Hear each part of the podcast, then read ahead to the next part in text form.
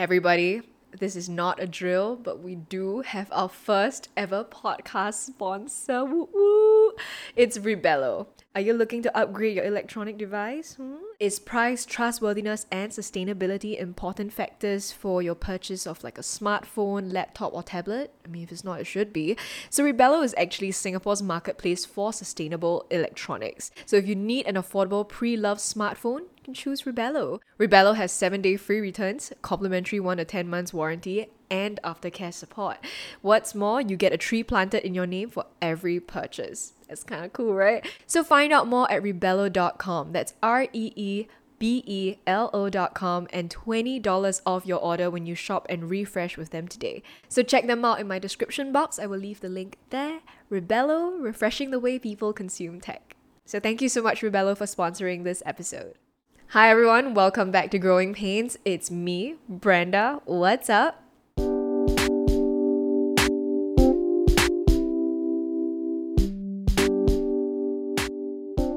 Took me a while, but we're here with episode four. I thank you guys for your patience. If you've not seen um, my video updates, I did talk about being a little overwhelmed with like the quality of the content and the frequency of creating episodes for Growing Pains. Thank you guys so so much for your patience, and I'm so sorry if you've been waiting. I just want to make sure that every episode is you know thoughtfully created, and I want to you know take my time with it. So I think from now on we will do an episode every month, and I will decide like which day we're gonna do it, maybe like first Sunday or something like that. But today's episode is actually something that's highly requested, and I know you guys are pretty excited about it. Maybe that's also why I was overwhelmed because I just needed to make sure that you guys have the best information and like the most concise possible for something as important as this, and it is money, financial planning. Money and financial planning, in my humble opinion, is the most important thing that you need to learn when you become an adult, when you become independent. And it's really, really frustrating to me that with all the education that we have, we're not taught about financial planning nearly as much as we should. Money can be really empowering when you have it and you know how to manage it, but it can also be really harmful and a big stressor. I would say the biggest stressor in your life if you don't have enough, if you don't know how to plan and manage your money. And I feel like this is something that's generational. Like if your parents never really cared about like managing their finances or if they have like pretty bad habits, like that sort of gets passed down to you unless you do something about it and you educate yourself to make sure that you don't make the same mistakes or to even gain knowledge about it. You you know, sometimes your parents just don't teach you. I actually got a ton of questions from episode one, which was moving out about my expenses, unexpected, expected, tips and tricks on how to save and earn more, and even how I feel like emotionally about money and like how I plan for the future. So, in this episode, I will try my best to go through what I feel like financial independence means to me, what it allows me to do, and the basics of managing finances. I'm not a professional, and this podcast is not supposed to be a lecture, you know, it's supposed to be easy listening. So I will try and keep it light and breezy, but I do want to give you guys some pretty helpful like overviews and tips onto what to manage and what to keep in mind. So I'm not gonna be super, super thorough. If anything, I really, really recommend that you guys look up the resources that I'll mention later on to get better acquainted with like the ropes of managing your finances. So I'm gonna jump straight in. So, what is financial independence? This is a phrase that's thrown around a lot, and for me personally, I see it as being able to do what I want within reason and not having to worry about not being able to afford it. And Via Wikipedia, okay, let's look at the definition. It says that financial independence is the status of having enough income to pay one's living expenses for the rest of one's life. Oh, fuck, I didn't know that. Oh, without having to be employed or dependent on others. Income earned without having to work a job is commonly referred to as passive income. Wow. All right. So my version of financial independence looks different for me, right? Because I am 24 and I don't come from like money. I see financial independence as being able to spend well within what you earn. I always have a little extra to save. I can do anything that I want within limit and I get to enjoy myself without worrying about money. Like if money isn't something that I'm constantly having to stress out over, I think that's okay So that's how I see financial independence. That's constantly my goal, having a pretty steady and stable stream, including passive income, but that's not a lot lah. I mean, that's just from like dabbling in investments and stuff, and also being able to do what I want within reason. So if I want to sign up for like pole classes, for example, if I want to eat omakase, I can do that quite comfortably without worrying that I don't have enough in my bank or that my card's gonna get rejected or stuff like that. And it honestly did take me a while to get where I am. So even before when I was studying, you know, I was already doing YouTube. I am a natural saver, like I just like to save my money, but I never tracked my expenses. Even when I first started like, you know, doing my job, I do freelance content creation. So every single month my salary can vary from like 1k to 15k. Like I really don't know. I mean 15k is very very rare lah, you know, but I really don't know how much I earn at any given time. So I'm not employed, I don't have a paycheck, I don't have someone telling me how much I'm earning, and every single month that number my income and my expenses lah.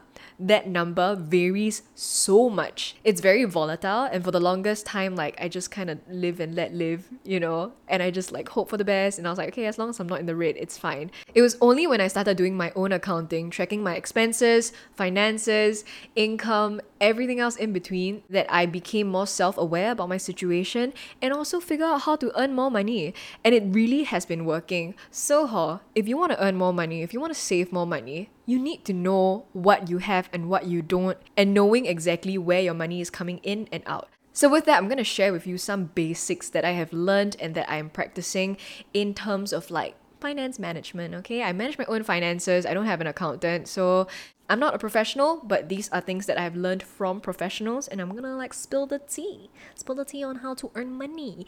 Okay, so the first thing is savings accounts, right? If you are still using your POSB Kids account, please go and get a real one. Um, I know a lot of times like they'd have roadshows for these like youth accounts and stuff, and I actually got my Frank OCBC like account when I first like entered university, maybe even like a couple months before that, because they were having a roadshow like near um, a university that I was sort of like, you know, checking out. That's when I noticed that, oh my God, interest rates are a thing. You know, you'd never really pay attention to it because if you're like me and your parents signed you up for like a POSB account like when you were really young, you don't really think about the interest. It's like 20 cents, whatever, it's fine, right? But if you're gonna put your money in a bank account, you wanna keep it safe, you might as well check out what gives you the best rates, even if it's a couple dollars, because it will still sort of grow in that way. And I also realized as I'm older, it's actually really good to diversify because if you have different accounts from different banks, it's more easy for you to like apply for credit cards or to get rewards, bonuses, cashback, all that kind of stuff. So do your homework, you know, ask around, ask the people around you, like, like okay which one do y'all use and like which one gives you the best rates? Especially if you have like financial consultant friends and i know especially if you're a student and your parents are paying for most things like you don't care but the thing is right wouldn't you rather use that money for yourself like if you're to spend time in school anyway just take some time to check out the bursaries the scholarships financial aids different schemes that you have and make sure that you use those to the best of your ability because i did do that but i didn't do that enough i feel. So I could have saved like a lot more money and it sucks being in like student debt. So do that, okay? Okay, speaking of expenses, let's go to budgeting. What's your budget?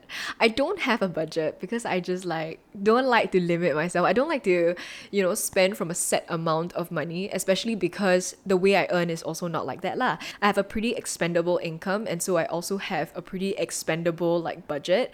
But the general consensus for your cash flow planning should follow this pretty fun rule. It's called 40 30 20 10. 40% should go towards the repayment of your loans, 30% towards your expenses, 20% towards your savings and investments, and then 10% to save for rainy days, emergency money.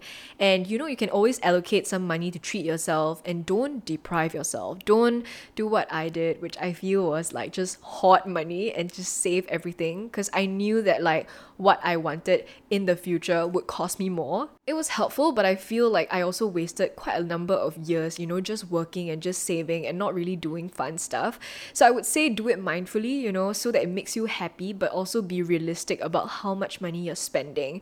If you continuously, you know, use Grab as a bad habit because you have very bad time management and you're always late, like that's not something that makes you mindfully happy. Do you know what I mean? So spend that money on what makes you happy. You know, if you're saving up for a holiday, if you're saving up for you know, new camera, new MacBook, like that should be your key motivation to keep you saving for that. Planning for big purchases like that by setting up funds is also taking ownership of it and you feel like that much more accomplished when you finally get it.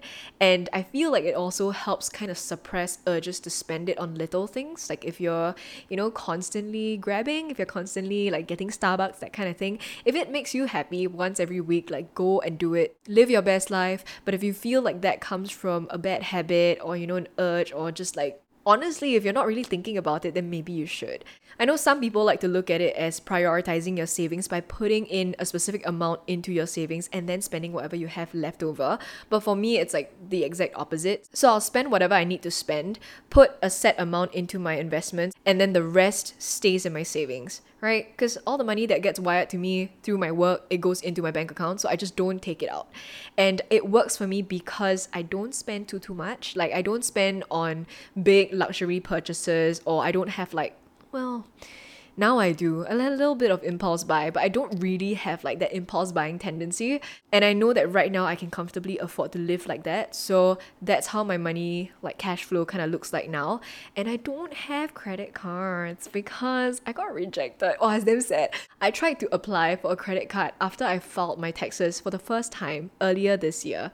I think my income taxes didn't go through then I got rejected from the card. Then I was a little bit offended because I was like, hey, I met all the requirements. Like, why am I not able to get it. You know what I mean? Y'all don't trust me. So I went to get my credit score checked. And the reason why I want a credit card is so that I can collect miles, I can get cashbacks, you know, stuff like that. My credit score was literally zero. Like it was nil. Like I had no credit whatsoever. So I was like, okay, so in order to get a credit card, I need a good credit score, but I don't have a credit score, and you can only improve your credit score by having a credit card. So you see, it's like the chicken and the egg problem. So I was like, what the frick? So then I tried to apply again because I was like, okay, now file ready, right? My taxes, my income, contributed to CPF, everything. And I was like, I got this, I got this. And then I tried to apply again, and then I also rejected again. so I don't know what is going on. Maybe if you guys like understand the situation better, maybe you guys can tell me. Yeah, I don't know if I like screwed up my credit score because I applied twice and I got rejected, but you know. if you cannot afford to get a credit card or if you know that you're a little naughty, don't do it because then you'll screw up your own credit score. And you want to have a good credit score in case next time you want to like secure home loans, car loans, stuff like that. So for me to track my expenses, right, I actually use this app called Wally they haven't updated it in a very long time. And i think they actually moved on to like a wally plus and they sort of abandoned this like original wally app. But i like it because it's very simple and it does exactly what i need and nothing more. And from there i can see how much i spend on what i tend to spend on. So it really pays to pay attention to what you're spending on just so you're clear just so you know okay this is where my money is going. Because sometimes you really forget and you're like hey how come my bank account like so low? You know that sort of thing. Okay next one is kind of interesting a little little intimidating, but I think, you know, it's just a little bit intimidating. I think once you start learning about it, it's actually pretty easy.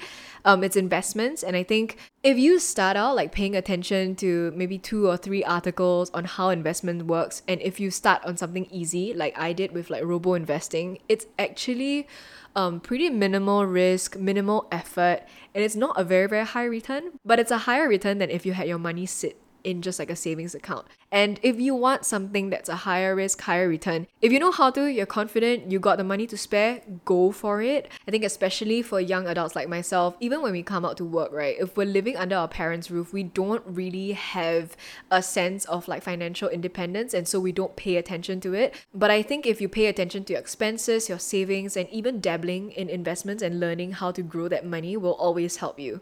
And I understand if it seems very intimidating to start because you're like, where do I begin? Like, I didn't even know what CPF was. That was me when I was, I think, 21 or 22. I like didn't understand anything at all. And it is a personal journey that you have to take. It's a growing pain that you have to take to understand how to do financial planning for yourself, to experience things and to really take that time to learn and will very much benefit you if you learn it earlier in life. So for me especially as someone who works in freelance, you know, with a job that didn't exist 10 years ago, it's difficult, you know, and it's all the more important to me as someone who is likely not able to get married in Singapore. You know, I'm in a same sex relationship. So I need to be even more aware of how much I'm earning because it's so volatile, because I can see that my expenses will be higher, you know, that I cannot use my CPF and stuff lah. I understand that some people do find it taboo and a little like embarrassing to kind of talk about it, but I think like for me especially like at this age and working freelance, like I do like to start that conversation. So if you have no one to talk to, at least you're talking to me now lah. But you can also check out a couple of other like financial channels on YouTube, you know, especially if you're like me and you don't like like super dry articles stuff like that or if you don't exactly know what to look for you can start by listening to this channel that i really really like. It's called financial diet. They do a lot of videos about like financial advice and financial tips and tricks and like what to spend your money on what not to how to improve your life you know stuff like that um, in a very like personal and experiential kind of perspective. So i really like the host that does it. Mostly she's um, chelsea fagan. And she gives a great perspective because she was someone that didn't pay attention to her finances and it got really bad. And then she kind of had to recover and she learned a lot from it. So I find her videos like very interesting and actually surprisingly helpful to kind of like change your mindset about how you see money.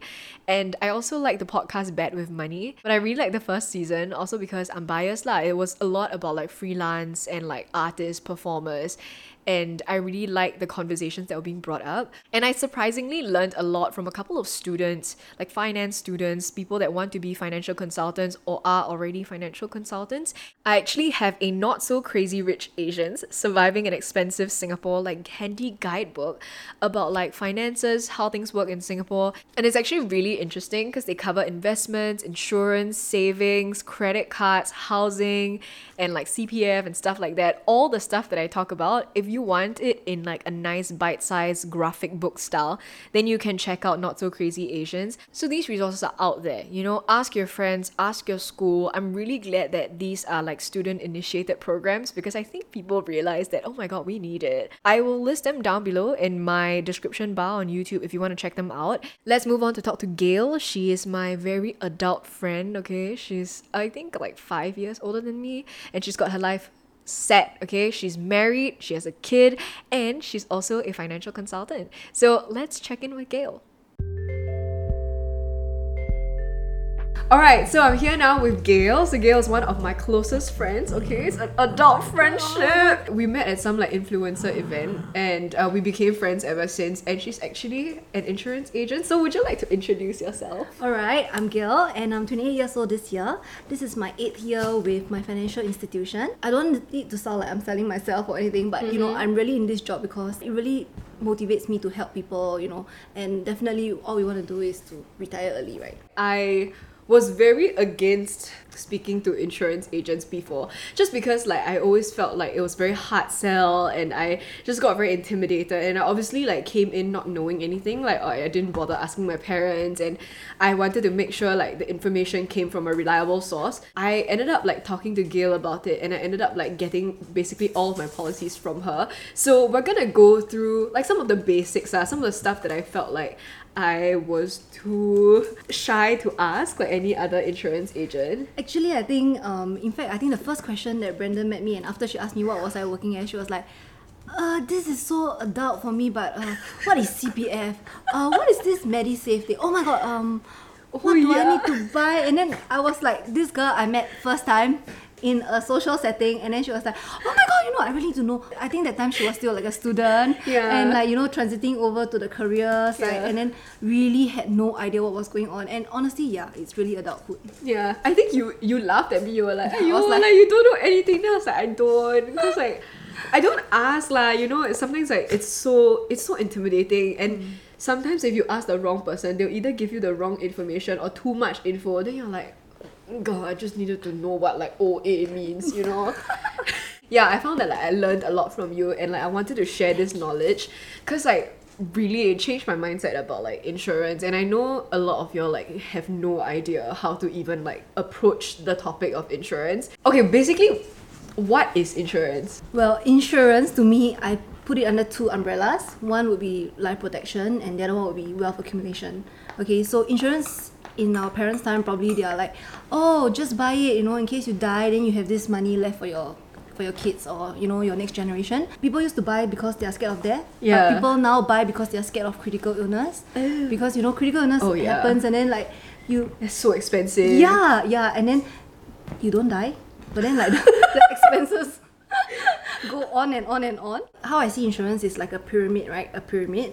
So like the bottom layer will be like the more the most important one, hospitalization and Oh. accident, because these are the cheapest plans that you can find in the market, but yet they're the most important in every person's insurance portfolio. Because if anything were to happen these are the ones that will actually tank most of the cost for you especially ah. hospital plan and then accident plan okay? Then the second layer of the pyramid would be like whole life plans. That's where you get the coverage for death disability and critical illness okay? Tho- those are not meant to pay your hospital bills. Those are meant to give you one lump sum payout for you to kind of like get through your daily life. Because you know when you're sick you are not well enough to work to earn the income No. yeah so that that middle portion is meant to give you a lump sum Okay. okay to, to help you get through life Right. okay and then at the top of the pyramid is where the savings and investment comes okay i think most of us make the mistake of you know going into savings and investment first the top tier but actually if you if i were to look at it i mean from my view as an agent i always feel like that's the last and it- it's not that it's not prioritized, but you have to protect yourself first, then you can protect your savings and investment. So like you know, if anything were to happen, then you will wipe out your entire savings and investments and Yeah. everything like that. But if you have protection in place,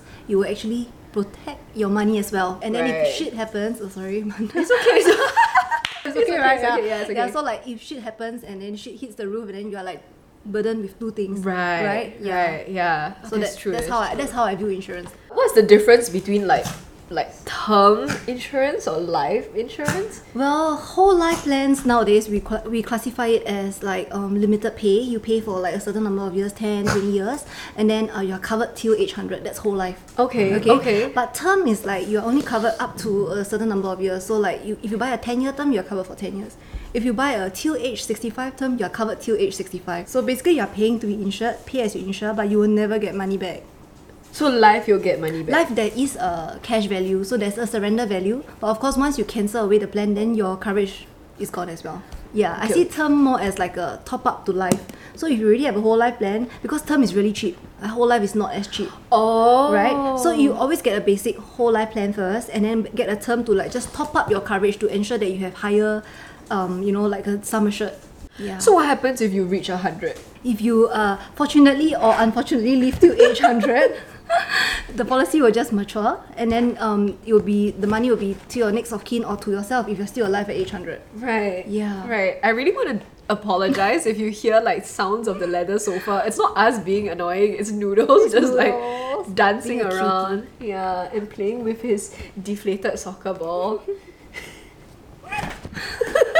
okay, so you mentioned like using the term insurance to top up your life insurance. Right. To top up the coverage. So why would someone get multiple? Like why would I, for example, who already has like there's this one particular like policy that covers like critical illness, death and disability. Yes. Like why would I buy another like critical illness like plan separately then? okay that's a good question because um, she has grown very much Yes. so okay so what happens is a whole life plan will cover whichever occurs first like a death disability or critical illness whichever occurs first so why people will buy additional right is because if something were to happen okay for example we will just say for example disability happens and then the whole life plan will pay out the entire amount say 100k and then the plan will terminate right that's it because it has already paid out for the disability Right. And then what happens? Does it mean that a disabled person won't get critical illness? Oh. That's not true, right? So vice versa. If a, a person has critical illness, doesn't mean the person may not get a disability. And the thing is, you can say, oh, I, after I claim already, I can always just buy again. What? The answer is you can't because once you have a pre-existing condition, no insurer will take you in again. Oh. Yeah. So that's why you buy multiple, like you know, just just in case something were to happen. Are there any benefits to buying young versus buying like when you're older? Definitely. When you're young, the premiums are really cheap. And nowadays, it's all limited pay and um, standard terms. The earlier you incept it, Oh. Yes, you pay the amount for life. Or, or no, I mean you pay the amount for the duration of the term. Right, right, right, right. Okay, so you will finish paying it and then you'll be covered for the rest of your life. Yes, you finish paying it earlier and you are covered for the rest of your life and you pay the same amount for it for the number of years that you are paying. So the total is much um, Definitely, lower. yes. Okay. Compared to let's say a 25 year old versus a 40 year old, the 40 year old have to pay much more for the same 100,000 coverage. Right. Yeah. Oh, interesting. Yeah. Cool. so is insurance always worth it? It really depends on the company, depends on the plan, it depends on your agent. If the agent's not good, the agent doesn't follow on your policies for you, doesn't check for you know your investment returns and everything like that, then maybe it may not be worth it because you might have missed the boat for all you know, and Right. your agent didn't inform you as well. And you go like, Oh, oh, if I had surrendered maybe last year, I would have gotten this amount, but because I surrendered this year, I missed the boat due to like COVID or like whatever. Yeah, then So maybe it's not so worth it. The surrender amount will change. Ah, if it's an investment plan. oh. Yes, if it's an investment plan, it's obviously volatile and non-guaranteed. So okay, full disclosure, I have what do I have? I okay, have one. you have a whole life plan. I have a whole life plan. Okay, uh, and of investment plan. Okay. Uh, you're okay with disclosing all this? no? Yeah, okay, I'm okay with that. She loves you guys. Yeah, so I think like for me, I wanted to start out. Actually, I wanted to start out with what was it? ah? I think I wanted to start with critical illness. Yeah. But then you told me like to start out with accident or hospitalization first. Because like you just never know. Then I was like, I'm very careful, it's fine, it's fine. And then after that I saw that the annual payment is quite affordable. When you split it up into 12 months is around like $20. 20 plus. Yeah, 25? Like you pay at the end of every year. So if you pay like annual, you get a little bit of a discount Yes. versus paying it monthly. And I don't like monthly because like you feel like you know it's always like out of pocket every month, right? So some people like monthly. really Yeah, because you know oh. they, they, they receive their salary and then they know that okay, my this salary I have to separate out for this, this, this. Oh, okay. I'm like a lump sum kind Me of too, me person. too. Yeah. Girl. yeah, so I wanted to ask, does this mean that anyone that has a pre-existing condition cannot get any insurance policies at all? Gail is nodding for you guys that are like yes, yes, yeah. That's so sad. That's so sad. It's, is really serious because that's why I always tell my clients to buy younger and when they're in the pink of health because once something happens and it, it may not even be a big thing you know it could be like just like maybe high blood or cholesterol or like just mild diabetes yeah you can Cannot, forget right? about buying hospital plan all this and you have loading or exclusion on your health plans on your medical plans Wow. Yeah. Okay, so you can still buy, but there are loading and exclusions. so it's case by case it really depends on the Oh. underwriter so it depends on how serious you are are you on what kind of medication yeah how often do you see your doctor wow. Yeah. Wow. No joke That's interesting. And like if you are a smoker as well, you have like higher premiums. Yeah. And if you want to kick it and you want to try and like pretend that you don't smoke to get the lower premium, what's gonna happen, girl? it's like getting caught on a test cheating, right? Yeah. So what happens is the insurance company will void the entire contract and they'll refund you all the premiums you've paid and take it that you know there was never a partnership to start with.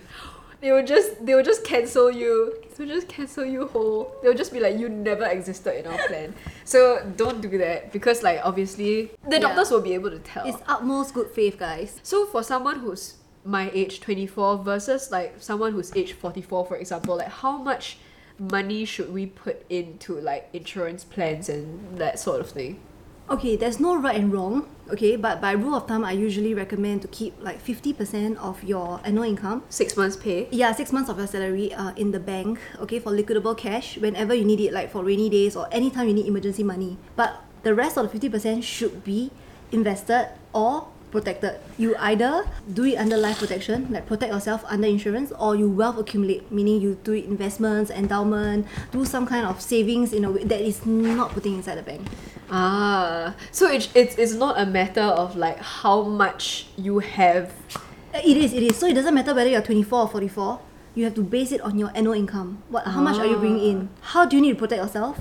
Will be at least five years of your salary to protect yourself in, in terms of coverage. So, so like people ask, how much do I buy? 100,000, 200,000, 300,000?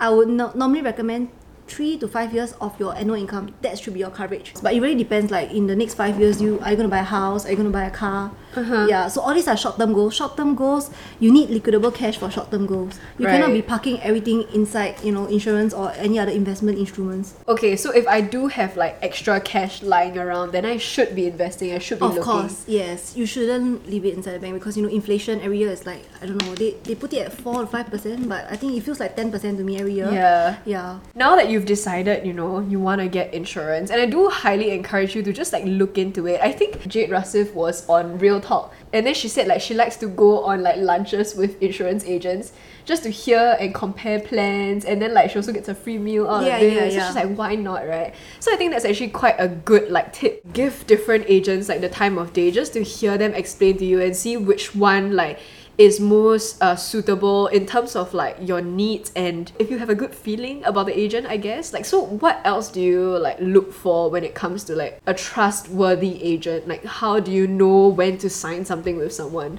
Okay, so because I'm an agent myself, I like to put myself in the perspective of a customer or a client. So I imagine that if I'm a client or a customer, what do I want to see in my agent? What do they propose and everything? So first things first, um, definitely the agent has to know your needs. Instead of the cli- of the agent coming and say, hey, you know, I got this really good plan. Come, let me tell you about it. I would much prefer agent who says, maybe you can tell me what you have first.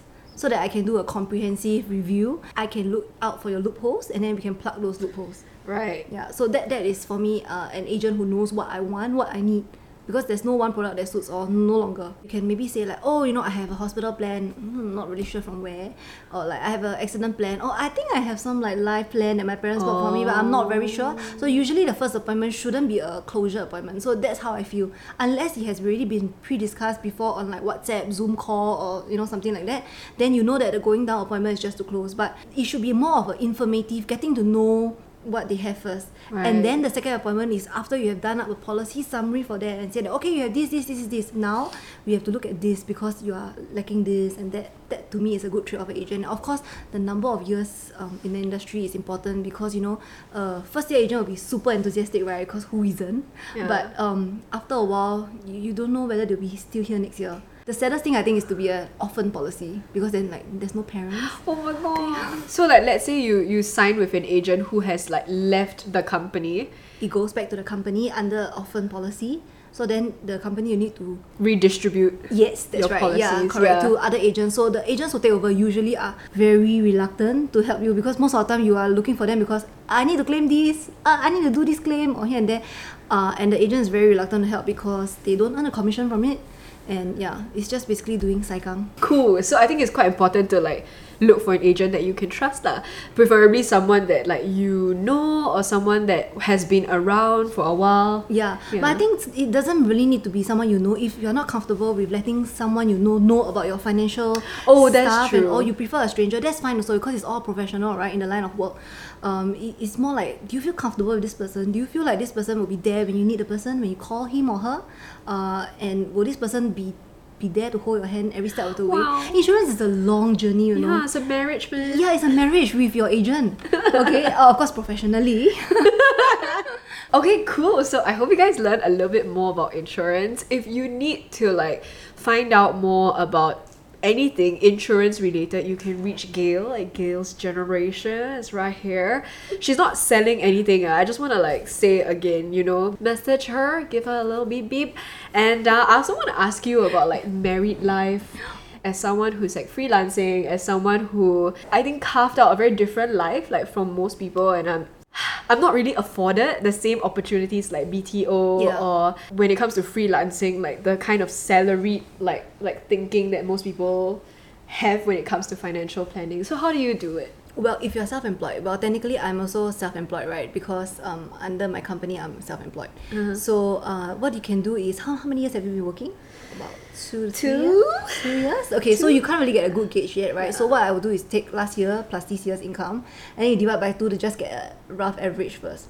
Okay, for self-employed, I understand that you know it may be a bit more um, precarious. Instead of six months, maybe you can put eight months Right. of your of your salary um, as a as some spare cash, you know, in the bank. Ooh, how is financial planning when it comes to being married? Oh my god.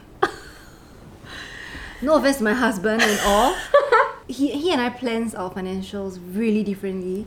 And we do have our arguments here and there. I mean, okay, just like I said, just a disclaimer Every again. every couple. no, not only just marriage, like even in insurance, right? Um, whatever I've said just now may not be exactly what another agent might recommend. Okay, so just a disclaimer: there's no right and wrong. It's just up to your own uh, comfort level. Okay, so I have my own way of planning for my financials. He has his own way. He feels very insecure that I'm having an unstable income in a way because I'm self-employed, right?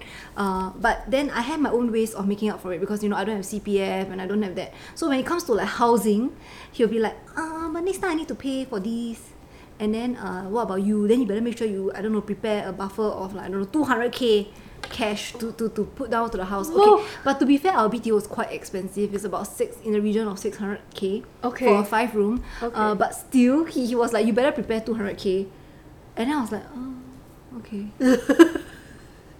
and for me, that's a short term goal because you know my house is coming in like less than two years time, and I need to have that amount of money in my bank by then because I have to make up for it, right? Being self employed, I don't have a CPF, I don't earn uh, interest in my CPF.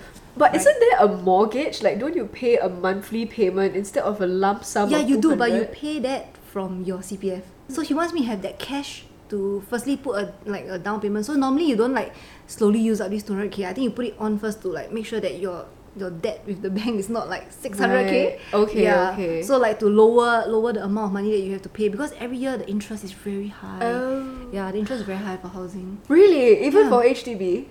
Yeah. I didn't know. I thought like housing loans, especially for HDBs, will be like like the It is- lowest and the most. It is, like, it is. Okay, so like if let's say you sell away your house, right? Eventually you stay in the house and then you sell it away. If you have been using CPF to pay for it, right? The money when you sell has to back pay CPF and the interest that you owed. Meaning if it's from OA, right, it's 2.5%. So when you sell the house, right, you have to put the money back, whatever you took out from your OA, and then you have to back pay the number of years of 2.5%. So the amount of money you earn, right, from your house, selling your house may not even be that much. Wow. But if you had paid cash, the money comes back to you in cash. So actually, so nowadays we are like just you know, you know, discussing like the interest for OA is like two point five percent, and then um, the interest at the bank is usually about I don't know like zero point zero five percent. So if I were to use cash to pay instead, and then if, I decide to sell my house next time, the cash comes back to me, whereas the cash will go back to my husband in his CPF, and he still has to Ah. back pay all the years of interest, say five years. Right. Yeah. So the interest is from the CPF, not from the housing. No. No, there, there is also housing loan insurance Oh but yeah, yeah, that's like okay, that's another level of adulting that even I need to get. Wow, that's Yeah. crazy. Yeah, but in terms of like, um, of course, definitely marriage life, you really need to discuss with your spouse or your partner what exactly um, are their goals and your goals. Do they align? Okay, I'm not saying that you need to be hundred percent on the same page, but you really need to at least have at least going in the same direction yeah. because everybody has their own ways and i think a lot of um, young couples these days what they shun to talk about is like i mean what they shun away from is like talking about their finances which is actually very important Yeah. because like if anything were to happen then actually the other person has to thank all the crap Okay, I have another question. Yes. Do all married people like just have a joint account? Like, how do people like okay? Because I understand like if I'm in a marriage, the money I earn is is my money. It's your money. You know, and I don't feel comfortable like thinking that my spouse's money is like my money also. But some people think that way. Okay. So like how how do most couples like split up their finances versus like how do you prefer to do it if you're comfortable sharing? Yeah, of course. Okay. Uh, I think in my line of work, um, I, I've seen many, I have many, many couple clients. I've learned some of the ways that they do as well. So, okay, for me and my husband, what we do is we put a, a set amount into the joint account every month. So he and I Oh. earns different salaries, right? But then we Uh-huh. fix the amount, say like 500 or 1000, and we just put it in Okay. into that joint account. And then from the joint account, we'll pay for like the kids, we'll pay for the house, we'll pay for, yes, pay for anything that is like Ah. shared. Okay. Okay. Uh, but I do have some clients who they do it in a way whereby um, if the wife earns lesser, the wife will save her entire save uh, entire income. Oh, okay. okay. And then they will spend the husband's entire income for like expenses. And it depends on whether they want to save the higher income or the lower income. And then they spend the other person's income fully. But does this mean that the So other that- person has access to the savings account? Uh yes, of course. Oh, it has, okay. okay. But of course, then it's in a way it's also a joint account. But then you're only spending one person's salary. Right. Okay. Ooh. Alternatively, there are also couples who put in like based on their salary. So like maybe the husband earns 10k a month, the wife earns 5k a month. So maybe the husband puts in two times the amount that they put into the joint fund. So they go by percentage of the salary. So there are many ways you can do it again, no right and wrong. Oh. So it really depends on what's your comfort level. Okay. Like if you were to put in a set amount, there's there's no room for any argument next time because it's fair what every amount like me and my husband we put in the same equal amount, so it's very fair. I wanted to eliminate this resentment that I may feel in the future if I'm like, hey, why you put in this amount only? Then like actually most of the expenses come from me, or like actually. I put in this amount only, then most of the expenses come from you. I don't want to leave any room for such, you know, like um Yeah, arguments to like arise. pettiness. Yeah, exactly. Yeah, you know, yeah. to arise, and these kind of things do happen, especially over long years of marriage. You know, money is a very touchy issue. Doesn't matter whether you're a couple or friends or Yeah. like money is always a sensitive issue, and it's always the root of all evil. Yeah. So put your money in insurance, guys. You see. I'm just kidding. So all this you have to know it when you are dating. ah. Don't get married then realize that they are like that. Then I think by then it's too late because the moment you sign on the line and you divorce, half your assets are up for grabs. Yeah. So you have to know that. What Yeah. don't you have like prenups and stuff? Is it not common in It's not common in Singapore. It's not common in Singapore, and especially if you're a girl and then you earn more than the, the than the guy. If you were to divorce, he might even like assess half your assets. So like, yeah, just just be careful. Just make sure you know who what you're getting into and everything. And you know, some people don't show their true colors until after marriage. Yeah. Unfortunately. Especially if you didn't live with them before, like you didn't hang out with them like for extended periods of time. So I think like you know times have changed. Last time our parents like, yeah, don't go and stay over. Ah. Later you here and there, here and there. You know, Yeah, yeah, yeah. especially you're a girl. It's like a face thing. It's like a don't show them that you're cheap. That you can like you know he has to marry you first because Ex- you all sleep in the same bed. exactly exactly and i'm not encouraging cohabiting or anything but i do feel like this is a way to actually get to know your other half because there are a lot of things that happen at home like even like just throwing the socks in the corner don't put them in the wash washing basket can really annoy the hell out of you Yeah. yeah and it's only when you stay together that you actually see this kind of habits from your your other half It's so easy to behave yourself for like three hours while you're at dinner and like on a date. You know what I mean? Yeah. Seeing someone's like daily routine, like the way that they live, who cleans up after them? Does he clean up after himself? Does she clean up after herself? And how they like treat the people who clean up after them. You know, service staff or like you know parents or helpers and stuff like that. I feel like it's Yeah. quite that's quite a big thing. Wow. so like before marriage nowadays there's like marriage prep class Oh really? So I, I'm I'm um I'm not Christian, but then I went for a marriage prep class by my sister's church. Like before I got married to my husband, both of you have to fill up this form and like how many kids do you want? How are we gonna split the household expenditure next time? And everything. So Oh. everybody fills up their own form, and then we exchange our forms, and then we look at it and say, like, oh, okay, so this, so no discussion. But if you never thought about this before marriage, right? Um, things will um, I guarantee you problems will arise the moment you are married because like It's not only money, there's like religion, there's like there's like kids, there's there's a lot of things to talk about. Yeah. Yeah. I think one of the biggest things that like I, I noticed about disagreements between like even partners is how people spend their money. It's always about money. Dude, it's it's such a big thing. Like with my ex also, right? He could earn five hundred and fifteen dollars during his NS and on the third day that he gets his pay, spend four hundred dollars on a watch. And he didn't really like have savings. He's not like that kind of guy. So I always ask him like, why would you do that? And he's like, oh, but you know, it's a limited edition. You know, it's like, uh, you know, worth so much more. When And then you get damn annoyed, right? I'll be damn annoyed. Then I'm like, how do you eat for the rest of the, you know what I mean? Then you cannot do this, cannot do that, cannot go out. Then like, it's just a very like to me, it's not a, a smart choice. And like with your Chanel bag, No. oh my god, that's a touchy topic. yeah. So so basically, Gail wanted to buy a bag with her own money. She wanted to, and this is the thing. Like when you buy a Chanel bag, like there's always like a, a promise of a return of investment, right? But then I think like your husband was like, why? It's just a bag. Like Yeah, so so- much money. Exactly. So like every everybody has their own way of spending Yeah. money. So to him, he thinks like, why are you buying this puffy pillow for like nine thousand, ten thousand dollars for what? Like this ten thousand dollars can go a long way, which I, I don't deny. But you know, I work I've worked for eight years and honestly this is I'm not like those flashy insurance agents who buy like non-stop. This is like my legit first Chanel bag, you know, for Yeah. like for like eight years. It's a like, very classic. yeah, and, and like- yeah, it's not even seasonal or anything. And I mean, I mean, if I were to resell it, it will go up in price, right? Yeah, but you know, he's just like, Yeah. The biggest thing is that's your money and you still have money in your savings. exactly. I think if you have spare cash, you can do whatever you want with it if it's yours. But if you don't have any money and you're relying on like, you know, borrowing from friends or living off of your partner, Then that's that's, a problem. yeah. Yeah. But of course, if the income discrepancy is really big, then even half half it might be a bit difficult lah. So I think sometimes you really see how it goes with the other person. I would encourage not putting so much into a joint account. Why? Because joint account's interest is 0.05%, right? But if you were to put it in your own personal account, like the first 70k they give you, I don't know, like 1 point something percent and everything, which is much higher. So you might be able to generate more interest and really accumulate more money uh, by putting in your own account.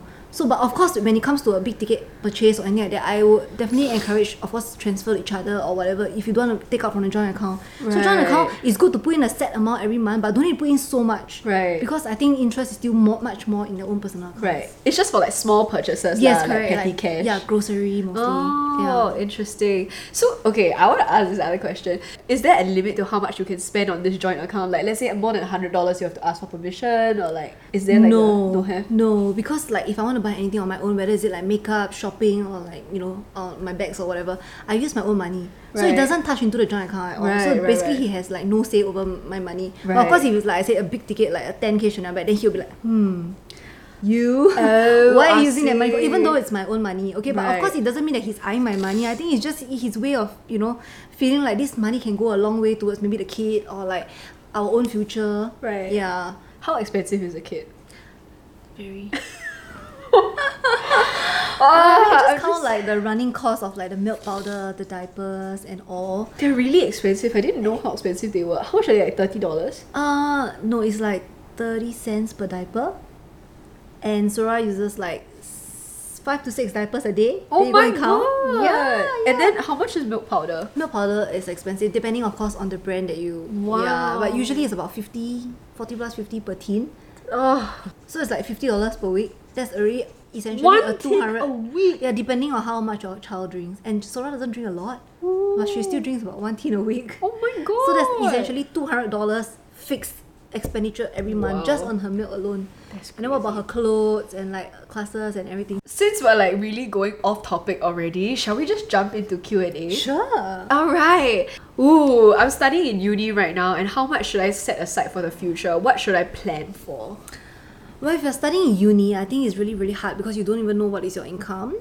Um, definitely, I think um, when you're in uni, you shouldn't uh, jump into anything that is really big because you don't know what's your financial capability for the next year or Yup. even like you know so definitely i'll just encourage just getting an accident plan or hospital plan first if your parents haven't got one for you because that will just ensure that at least the burden is transferred over to the insurance company and not you know tanked by you or your family Someone asked, how much savings do you think a 30 year old should have? Okay, this is a good question. Uh, I've been, I mean, based on my clientele and their portfolio, I started to realize that actually quite a lot of people stash a lot of money in the bank.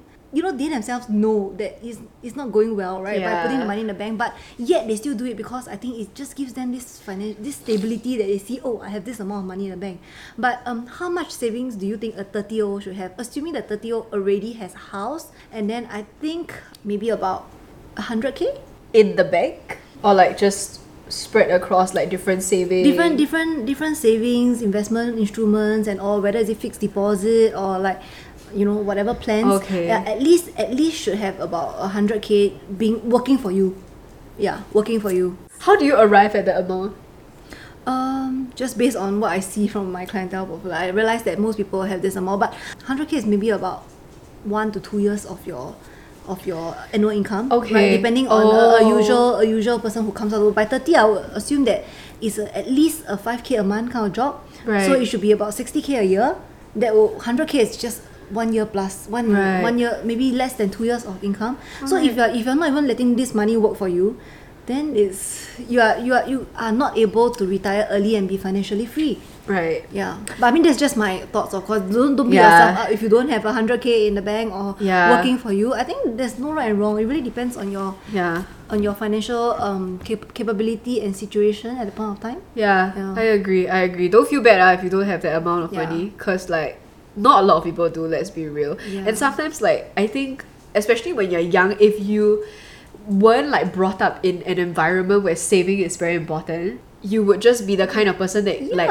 earns three k, spends two point eight k, exactly or maybe three k. Yeah. you know. it could be also because like the parents have been living that way so they thought like okay yeah this is the way of life Yeah. yeah Yeah, a lot of people's parents, like I realize, live that way, or like they sort of live on credit and in debt. Like it's very common. Do you invest like outside of insurance, like investment insurance plans? Um, no, I don't because I have full faith in my company and uh, and I handle my portfolio myself, of course, in my company. Uh-huh. So uh, I do my investments mostly there, and I'm also a little bit cautious about going into the stock market because you can get your hands and fingers burned. Uh, for me personally, like I started out investing by doing like robo investing, and this is something that is super beginner friendly. I do like a pretty medium to low risk Okay, like- that's good. like yeah, I plan. always think it's good to like you know spread your eggs in different baskets. Yeah, so like I personally use StashAway. I don't know about the others, but if you go onto like financial blogs like Seedly or um, a Money Smart, you'll be able to see like a comparison on interest rates, like on deposits, like how much they they do take like a little fee, like a processing fee, obviously,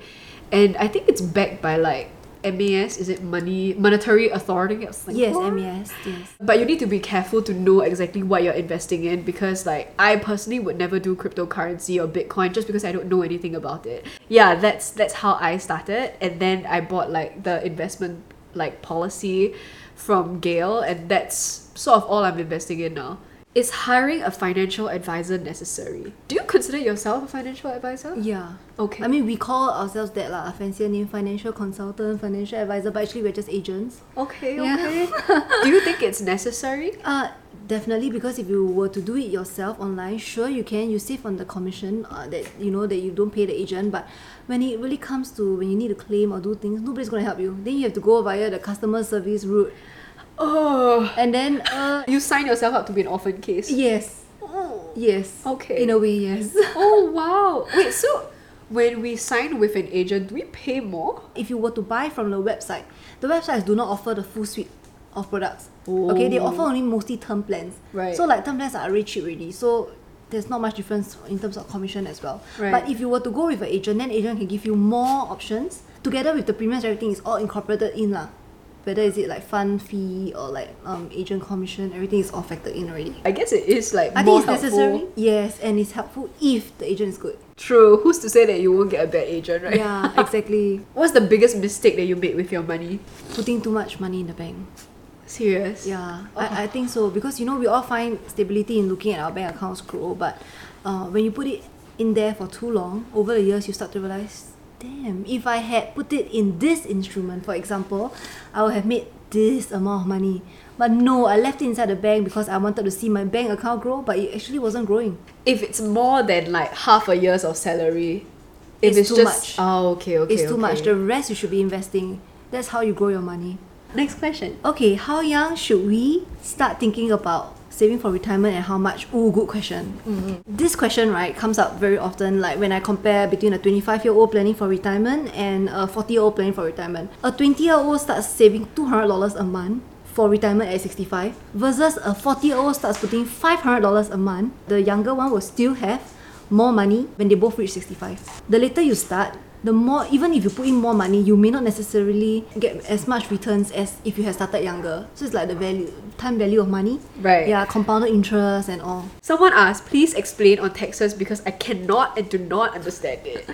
same, girl, same. I did my like income tax like earlier this Ooh, year. Yes, yes, yes. I like forgot to pump my Medisave. I didn't do this. I didn't do that. Then it was like it was just a mess. It's It was a so mess. And you might get fined for like, you know, Yeah. evading taxes and all. Okay, so I'm, I'm not an expert on like, I'm not IRAS.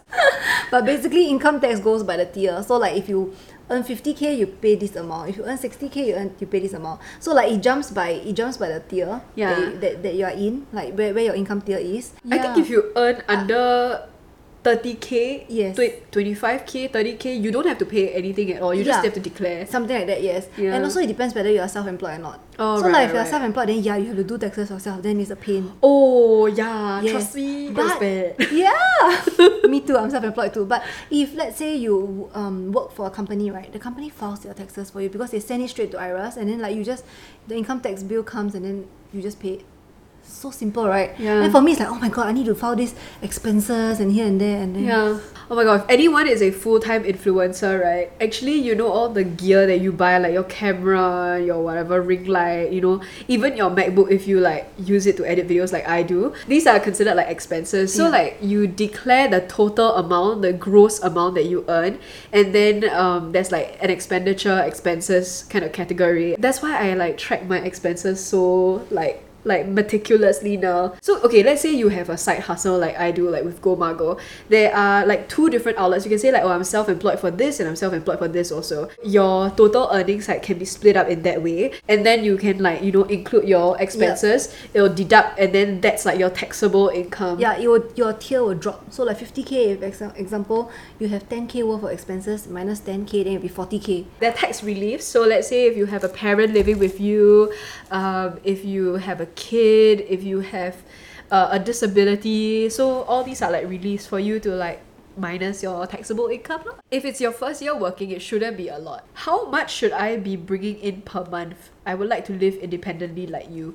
Okay, I said this before. If you are renting a house, your rental must be half max of like your monthly income and you must have like six months of salary or like your pay equivalent in your bank like liquidable cash in case anything happens In case from you lose your job. yeah, in case you lose your job, in case global pandemic, if I didn't have my savings, right, I would be in deep shit. So I think it's very important to have your emergency fund, six months worth of like salary.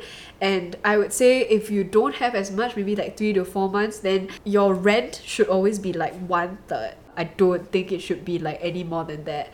Yeah, and I think if you can help it, you know you can rent a room with your friends you can rent like a, a master bedroom a common room you know share with different people. There are plenty of like apartments for rent that like don't have a landlord so you can still feel like you're living independently. Don't go for an expensive house right now especially if you're renting and you're just starting out because there's only up to go from here you know what i mean? Like if you get a really nice house then like you cannot afford it you gotta like dwindle down. It's like it feels worse you know what i mean so build your way up that's that's for me lah She has grown up a lot. really Yeah, from like the first day, asked me, "Girl, what's CPF? What's adulting? Oh my god, I can't do all this." are you proud of me I am so proud of you. I, I think I did a lot of like financial like like like knowledge work yeah, into my brain. yeah, it's just part of it. You just have to learn it. Yeah. Yeah. I think when I was when we first met at the industry thing, like was I living alone then? No, Not yet, right? Yeah, not yet. I think you were the one. Wow, you were my financial awakening. Oh wow, Serious, because like when I asked you, then I was like, hey, fuck, like these people all like are married, like uh, getting houses. Like, I don't know anything. I don't even know what like CPF is. Yeah, Yeah, so I, I felt like, oh damn, like I need to know about this if I want to like live independently. It's like you need to learn how to drive a car to be able to like go wherever you want and exactly. like you know. yeah, she's so right about that. Yeah, it's like learning the ropes. Mm. Yeah, speaking of which, I still don't have my license. get it, girl. I'm so lazy. It's like so many classes. Okay, how to control myself from spending money on unnecessary things?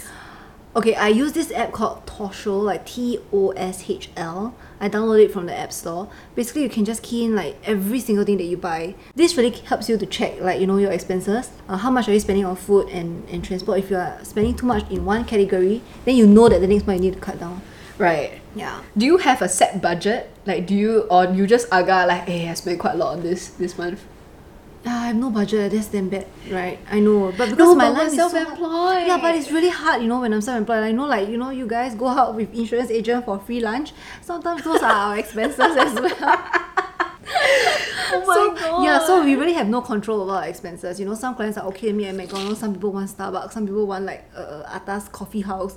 So then, then that's how it goes. And we don't expect our clients to pay, of course, because you know they took time out to meet us. But you have to understand that you know we are also we are just working as well. It's Yeah. our job, and we have no standard salary. I mean, we have no fixed salary. And you can't fixed claim income. from your company to Yeah. be like, hey, I, I ordered coffee at McDonald's for this potential client who didn't sign.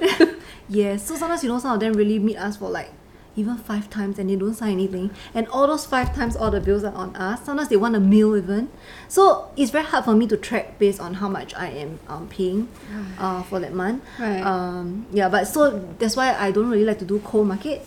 I don't really go out and like door knock and call and like, hey, you want to give me one minute of your time for a survey? Having said that, uh, I have some insurance agent friends who tell me that, oh no, we always go Dutch. I'm like, so you ask for money back from your client? And she's like, yeah. Oh, am I the stupid one or?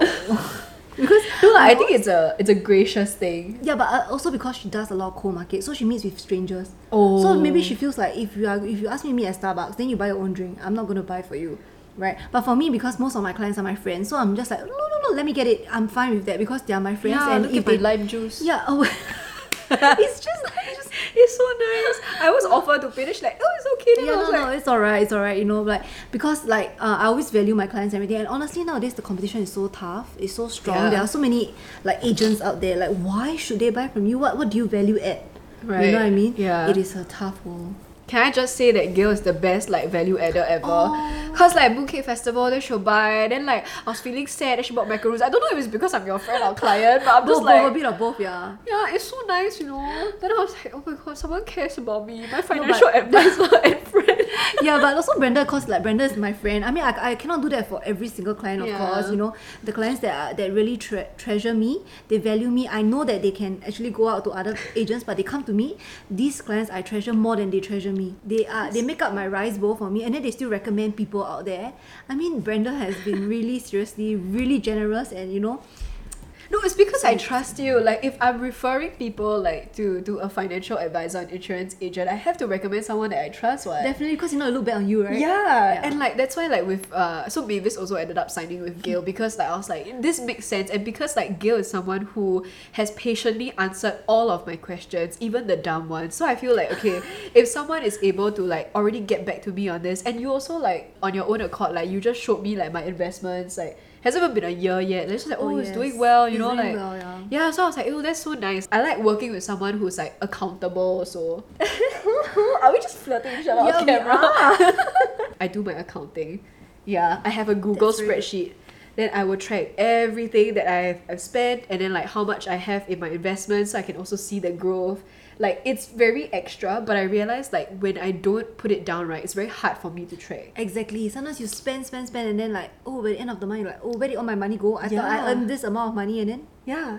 Like last month, right, I spent like nearly nine hundred dollars on fun in the fun category. I was like, what the because my fund is usually like fifty dollars. Yeah. like, why is there so much? I don't know what exactly. Now think about it, like nine hundred is a lot. Because I feel very bad for spending. that's actually a good thing. Ah, It's is actually a good thing, but but of course, like you know, you know, life is also short. Sometimes we shouldn't, Yeah. you know, be so hard on ourselves. Yeah. Especially if you're self-employed, you are working very hard for your money. It's- Yeah. it's, not easy. But to make you feel better, my uh, monthly expense is like about thousand two, thousand five every month. Oh, shit, mine so is nine hundred dollars really is high, just you know. like oh cool. wow. Mine is like a lot higher than that. I think it's because of the rent also. I don't know. I have We need to do a financial review again. How come? It's ah? dead bad, right? Yeah. Okay, wait. This was September. It's very consistently. Look at that. Oh, I paid for my MediSave. Ah ah ah. Okay, Yeah. okay, okay. So don't count this month ah. Minus my rent, my monthly spending was around 900 to 1k. And then October was Thousand about thousand four. 1004. Yeah, and that's because I spent more on fun. Wait, where's my fun? Nah, 912. How come so much, sir? Could it be because like you went out with friends? I know why. I spent on Mavis's birthday. Okay, yeah, birthday months. Oh my god, September yeah, months yeah. are terrible for me with my husband, right? When it's a birthday month, my husband or anniversary or whatever crap, right? Oh my god, my expenditure is like two point five to three. Yeah. And I don't even have a house to pay for, like not yet. Yeah. So okay, okay, don't count those months. Okay, okay. Okay, count like a general month about nine hundred, right? Also. Yeah. Yeah. So my, Yeah. my every month is like one point two to one point five steadily. But you have a husband and kids. Well, I have I have technically like a husband you and have kids. eh, you have a little son. I do have my son. My son is Yeah. so cute. He's eating a spare rib right now because he wouldn't like stop bugging us. This month I spent more, like that 1.4k. I spent more because I just needed like okay, so I bought the classes. Right. And then like minus, you know, like the birthday month and stuff, like it's just a matter of enjoying the money that I make. Yes. Because for me, like I'm so fixated on saving up for a house. I don't want to continue renting for the rest of my life, right? And I don't want to even continue renting for the next few years because it's a lot of money going down the drain. Yeah. So for me, it's like, why am I spending this when I can be saving for something else? I have that kind of mindset. Yeah. Yeah. I mean, honestly, when I do when I did uh, Brenda's financial review, I mean, the only thing I could think of that she was not wealth accumulating was of of course the house. You know, because when you are paying paying rental, you are paying for a house that's not yours, and all this money goes down the drain, and eventually this house is not even in your name. Yeah. So like the amount of money that you're spending a month on the house rental, uh, could be channeled to better ways to you know grow your money. But of course, I understand this is essential for her work and you know her sanity and like you know. Honestly, yeah. Yeah. If let's say you are okay, you have your own room at home and you have your own space, your parents are okay to leave you, I would definitely encourage just staying with your parents for as long as you can. it's it's a lot about that lah. Like you weigh your pros and cons, like what is worth spending on. Like for me, this is my office space, this is my home space. It makes a lot of sense for me to live here and to pay this amount of rent. If I didn't do the job that I do, and if I'm like not me lah, like my personality, I would think a financially smarter decision would be to stay at home. Yes, to stay with your parents for as long as you can until you get your own house and then you know, or at least get your own house as soon as you can so that you start paying for something that eventually will be under your name. And obviously, I give up on like other little luxuries. You know, I don't always take Grab. I like to cook my own food. I like to stay home. I don't drink, you know, I don't party. So a lot of that money that I feel like other people are more inclined to spending, I end up saving and therefore I just like pay for my house. So everyone has a little bit of give and take. Yeah. So don't like control yourself too hard from like living life, but also make sure that your financial decisions are smart. Someone asked, do you ask your financial advisor friends for help or do you sort it out on your own? I think the first thing to do is to track. If you can track, you roughly know how much you spend. And again, same thing. If you, even if you're getting allowance from parents, right, you can also still save the money. What? Yeah. Yeah. I mean, this is if like your parents give you enough lah. I know Yeah, a lot of people course. like their parents don't give them enough. Yeah. Yeah. Parents usually give like what eight hundred dollars a month to a thousand allowance. No. Dude, my dad gave me a hundred dollars for a A month. A month. I made most of my money like from YouTube and from like Okay, other okay, stuff. yeah, yeah, yeah, So I, I'm similar to you. Yeah. My parents didn't give me money as well when I was in uni. They just paid for my university fees, but like the day-to-day expenses, the food, transport, going out with friends, uh, I was like giving piano lessons, tuitions, and everything like that. So okay, so but uh, I mean, if you're a privileged child and your parents give you eight hundred to, I think my my husband got eight hundred dollars a month last time. Damn. Yeah, right. So out of this eight hundred, if you feel like you're only going to school and then you know school canteens food is actually not even that ex, right? Yeah. Yeah, right. So Yeah. I mean, assuming you don't go to restaurants and eat with your friends, you should maybe spend about three hundred Right. to three fifty, including um transport and, and everything. I think. Right. Uh, I think it's definitely great to ask for help. Google online. Google is your best friend.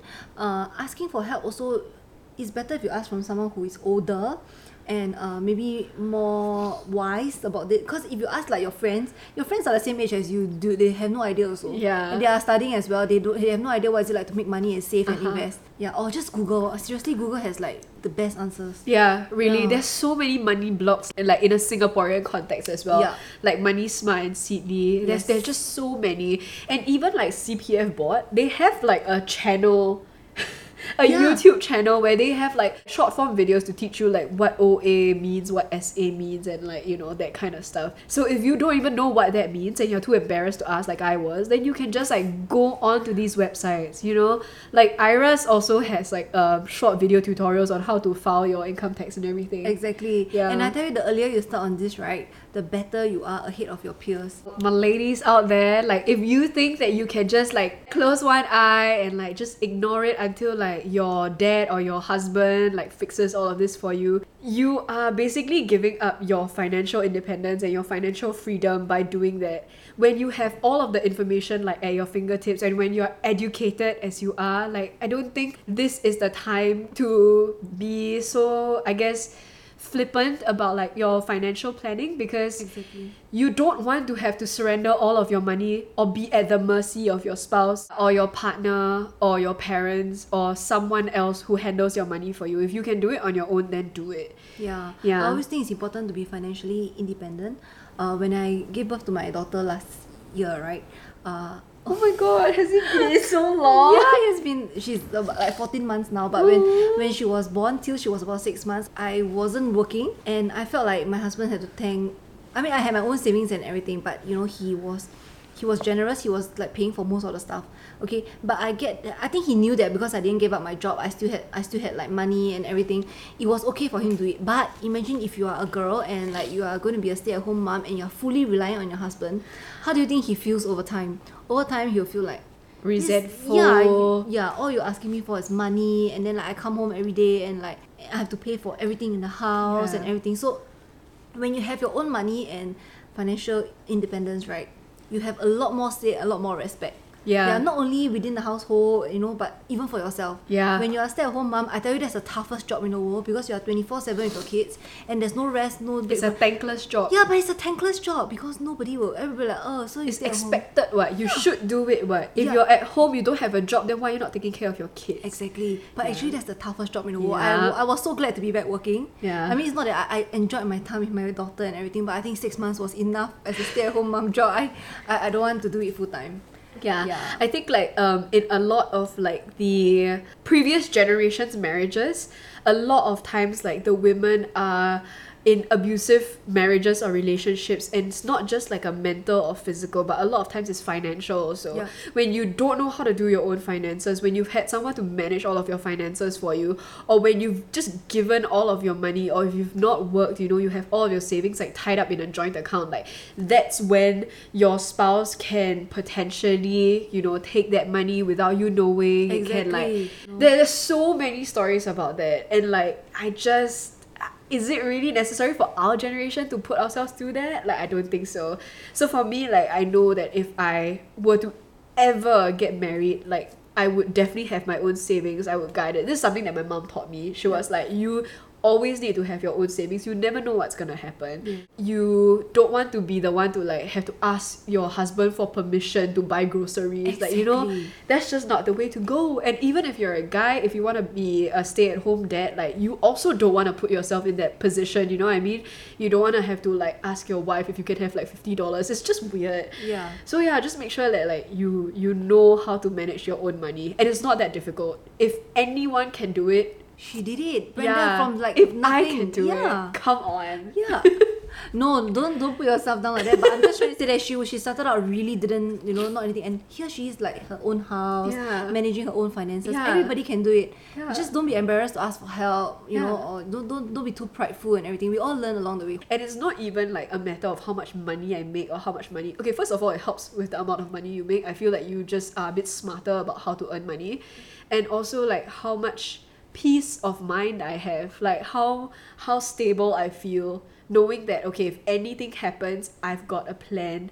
I have the money to support my plans. And I have so many more things to look forward to in the future because I have money saved up for these plans. And there's no end to this knowledge. There's really Even no for end. us, we every year we have to complete thirty hours of like um training Wow. to keep up to date. You know, with the financial um, environment that we have in Singapore, we are always learning. Even I'm still learning, but every day we just pass knowledge to each other. So you know, talk to your friends, like what she said, Google, Yeah. YouTube. So I hope you guys enjoyed this episode. If you have any comments or questions, you can feel free to leave them down below in the comment section below or just send a message to Gail on Instagram. She's Gail's Generation. And also let us know if you'd like to delve deeper into like, I don't know, housing, savings accounts, that kind of thing. I know that like right now we're doing quite a broad overview on Yeah. like the general principle of like saving, earning, or how to like, you know, invest Yeah. sort of, but I mean, I definitely would love to delve deeper into it, but we have to find like you know experts who can actually give us better information because Yeah. like I'm not. I'm not that knowledgeable. Yeah, so let us know what you'd like to hear about. And once again, thank you for tuning in to Growing Pains. It's been me, Brenda, and our co producer is Chao Wei T. And we'll see you guys in the next episode. Bye. Bye. Oh, thanks for coming. Oh, isn't she great, you guys? Adult friendships for life. And Noodles is like, I want to join in. Yeah. All right. All right. Bye. Bye. Bye, everyone.